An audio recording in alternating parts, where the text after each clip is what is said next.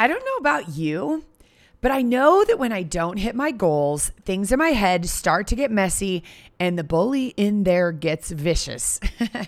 so, today I have the solution to make you, air quote, psychologically bulletproof if you're beating yourself up and you need a little protection from any bad experience you've had. Stay with me. So, the real question is how are portrait photographers like us able to run a profitable business and still put our families first without selling digital files for cheap and working all the time? I'm Sarah Petty, your host of the Worth Every Penny Joycast and I went from a stressed out, overworked mama with three babies to being named one of America's most profitable photographers without working my kids' lives away. Each week, I'll show you how to find and serve boutique portrait photography clients in a world where we compete with free thanks to everyone having a digital camera in their pocket. Take the first step to adding more joy and profit to your life by downloading your free photography business tools at joyofmarketing.com forward slash podcast. So here's the thing I just finished our two day immersion with my peak performance students. These are the ones who are building a career as a portrait photographer. They're learning to bring in steady sales at a certain average so that they can live the life that they want, putting their family first and having money for the extras or to pay the bills, right? The, the regulars, but also the extras. That extra hotel room when you're traveling and the, the club sports and the things that are nice to have, but that you don't have to have that make life so much easier. Well, when we get together, I like to start the training with some tools that help get them in the right mindset that punch that bully voice right in the face and that help them see, okay, I can do this. So, I want to give you a few highlights from this training that I did with them because it was super duper powerful. Now, as business owners, we're different. That's what my mentor always says. We are just different. And Steve Jobs said, right? Here's to the 1%, the crazy ones, the ones who are crazy enough to go out there and try to change the world. That's what you are. That's why you're here. You're listening to a voice that's telling you you can do this. You're meant for more. You're meant to do more, to be more, to have more, to give more. And we think big. We don't want to job where we check in in the morning and we work all day and we check out and we do mindless things. We want to do more in the world. We want to think big. We have big dreams. Well, also, what comes with big dreams is that sometimes people like us focus on the gap. One of my mentors that I studied with years ago, his name's Dan Sullivan, calls it the gap trap. It's where we get stuck in when we're looking at, okay, here's where I'm standing right now. And that's where I want to be way over there. And all I can do is see the space between the two. It's the gap trap. And then we get in a swirl and we get frustrated and bummed and we beat ourselves up because we're not where we want to be that goal, that dream, that ideal. And we do this in all parts of our life, whether it's with our money. Oh, I should have this much money by now. Whether it's like, I'm working all the time, I'm overwhelmed, I'm stressed out, I don't understand. Other people don't have this problem. Or if it's kids, oh my gosh, I'm waiting until I have all the time and the money figured out to have kids. And I thought by now I'd have a bunch of kids. Whatever that gap trap is, is not the place that's going to get you where you want to be. In my travels in the past few months, I've heard a lot of people talking about one of Dan Sullivan's books. It's brand new and it's called The Gap and the Gain. It's funny because I kind of have a rule for myself when I'm traveling. If someone recommends a book, I look at it. If it looks interesting at all, I buy it. And I know that I'd rather have it and not be able to get to it than tell myself, oh, someday down the road, I'll buy this book. Books are 20 to 30 bucks buy the book and keep it on your nightstand. And when you're ready, it will be there for you. But if you don't order it, it's not going to be there for you. And my gosh, you've ordered some Starbucks or something dumb in your life that's cost you way more than 25 bucks. So get the book. What's funny is in the last few months, I've done a lot of traveling. I had an event, I've gone to several um, workshops and different things where I'm learning. And everywhere I went, people at least mentioned about four books. So I, I just was cleaning my office and I have like 15 books that I've ordered in the last four months that have been building up. So you're going to probably hear a lot of great things from the things I've learned in these books. But this one, of course, because the design was amazing, it's bright blue and yellow with great typography but it really spoke to me, especially knowing I was going into an immersion with some of my top students. Some have been with me for several years, and it's a new way to look at something that we talk a lot about. And I just love how the authors, Dan Sullivan and Benjamin Hardy, really get their arms around where we all are. We're stuck in the gap, but they have the solution for us. So, the gap mindset first is where you're making yourself miserable and you're likely making everyone around you miserable because all you're focused on is what you don't have, what went wrong, how you're in this miserable place. Sometimes you get in the shame and blame game. It's human nature to be in the gap. And if you think about it, if you're on a weight loss journey and you're saying, I want to lose 100 pounds, and you get a mentor and you get a system and you start working on it, and then you start losing weight for the first time in many years and you start getting traction, and say you lose seven pounds or, or 12 pounds. That's amazing because you've started to prove to yourself that you can do it and that it can be done. But what most people do is they say, I've only lost seven pounds. I have 93 pounds to go. I might as well just eat this chocolate cake. I might as well just skip my workout today. And then what happens? That seven pounds hops back on, and we're back to, oh, I need to lose 100 pounds. So that gap thinking, it does. It sucks you down, makes you an unhappy person. It adds to frustration.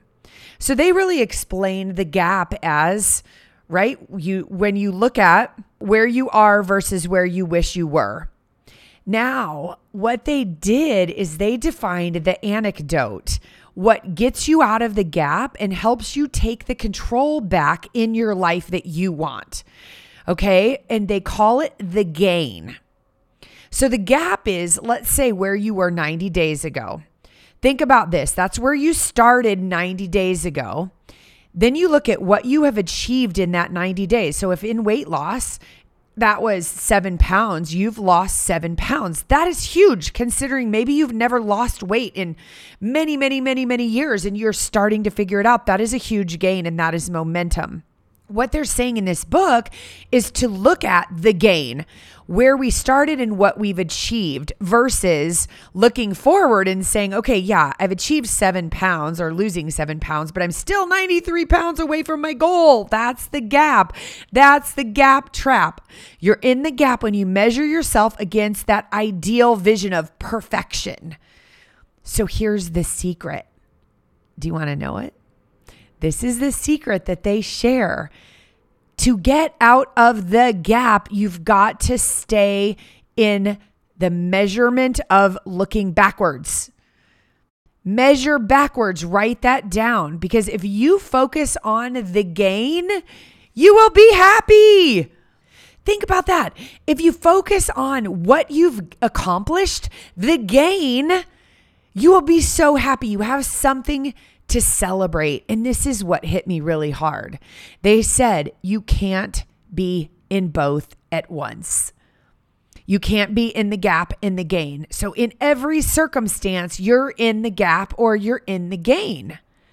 And if you're in the gap, they gave the analogy of a moving horizon, right? You can never get to the horizon, can you? Because it's always moving. When you're in the gap, every experience you have is negative, right? I did this for my business, it didn't work out. And so you're negative and you're in the gap, you're in the gap, you're in the gap. So no matter what happens in your business, you're not happy. But being in the gain, that's where you're measuring yourself backward against where you were before even if everything that you've done in your business in your eyes is a failure, you tried this, it didn't work. You tried that, it didn't work. You tried this, it didn't work. Think about it. That might have been what led you to this podcast where you're like, oh my gosh, I could get a mentor who has a system and who could coach me. And you look at all those lessons you learned as a gain instead of, oh my gosh, all this money I've wasted and, and I haven't learned anything. It's not true. Because when you're in the gain, you value every experience you've ever had, every single one of them. Every single one of them. I want to give a direct quote from from these guys in this book. And really I want you to listen to this. If you're in your car, pull over. If you're running, keep running, but I really want you to absorb this. Maybe you can write it down.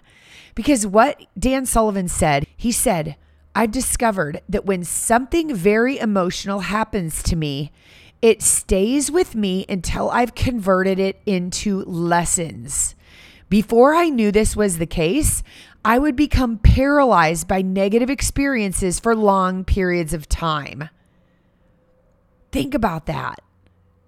Think about a failure. I know this is hard to do, but I want you to think about something that's happened in your life, whether it's in your personal life or in your business, something that just always grates on you and makes you think, oh, I'm not good enough. I really screwed that up. I'm embarrassed. I have shame. And I want you to ask yourself, what was I supposed to learn from that? And I want you to convert it into lessons. What are the lessons you learned from that? And that, my friend, puts you into the gain. That in itself puts you into the gain because that lesson will no longer suck you into the gap and it will never keep you paralyzed. Because that's what happens when you're in the gap, they said it frames it as a trauma. It doesn't have to be a brutal kidnapping where you are locked in a dark room for a month as trauma. By nature, any experience you have framed as negative, you frame it as a trauma and you avoid it, and that puts you into Stucksville. It's debilitating, isn't it? You're stuck, you're paralyzed, you're horrified, you're scared to death to put yourself back out there because you've framed that experience. A client maybe laughed at you or said, There's no way that can work, whatever it is. And now that trauma, and guys, look, I'm holding space, massive space for those of you who have been through a real legitimate hard, life threatening trauma. I mean, there are so many types of trauma, but what I'm talking about here is when something that to another person might they might have laughed it off but to you you framed it as this horrible experience. And therefore you're living in the gap and you're framing it as a trauma. It affects you the same exact way. And so if you can learn that no matter what happens in life or in your business you can turn it into lessons and you can turn it into a gain. And when you live this way and you live with this gain, it makes you psychologically bulletproof. Whoa. When I read that, I got chills all over my body. I know I hate it when I feel insecure or like people are talking about me, or I get that anxiety or fear around having screwed up or done something stupid, something I wish I could go back in time and change. But you know what? I can. With the gain, I can, I can, I can. I can go back and I can take lessons from it. And then it won't paralyze me out of fear anymore. It's my experience. No one gets to tell me what happened to me and that I should feel a certain way. And if I can turn that failure, or that embarrassment, or that shame into lessons, it can make me psychologically bulletproof and it can make you psychologically bulletproof. All right. So when you're framing something that happened to you in your past, when you frame it in the gap, you haven't learned from it. You haven't taken ownership of it. You're just beating yourself up from it. So until you learn from it, it's going to keep you stuck. I can give you all the tactics and strategies in the world, but you won't be able to move forward until you frame those negative experiences in the gain. And get this. Ah, this is going to be a tough one for for you likely because it was for me until you choose to be grateful for that experience and know that you're better off because it happened, you're going to stay in the gap. And that's hard because some of your experiences might not have had anything to do with you, they might not have been your fault. And it might be a way you were raised to blame others, right? Because you're awesome, your mama told you. You're awesome, your daddy told you. It was someone else's fault. So we're going against generations of people who are teaching you not to take personal responsibility. And look, I'm not bagging on anybody's parents. I truly believe that everyone's parents, the people are doing the best they can, especially as parents. They're doing the best they can, but it, they had it done to them, and their parents had it done to them, and their grandparents and their great grandparents.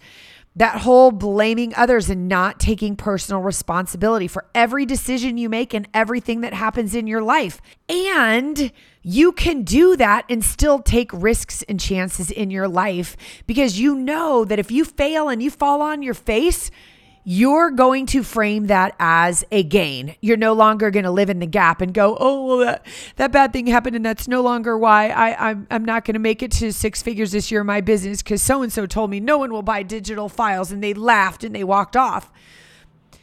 You can frame that as the gap and you're not going to get there and woe is me.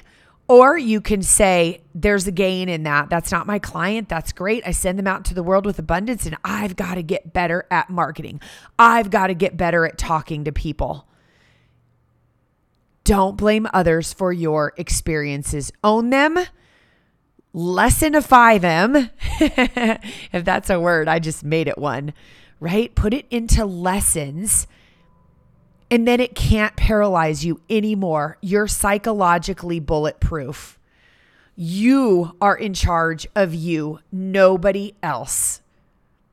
Now, is this going to be hard? Yeah. It's going to be hard because we were raised certain ways, right? In a family that treats things this way, or we shove things under the rug, or we don't talk about them. You probably haven't been taught to take full responsibility for everything that has happened in your life. Take responsibility. Stop blaming this person or that person. No. Take responsibility. Take the lessons you learned from it and keep going. This book can change all of this for you.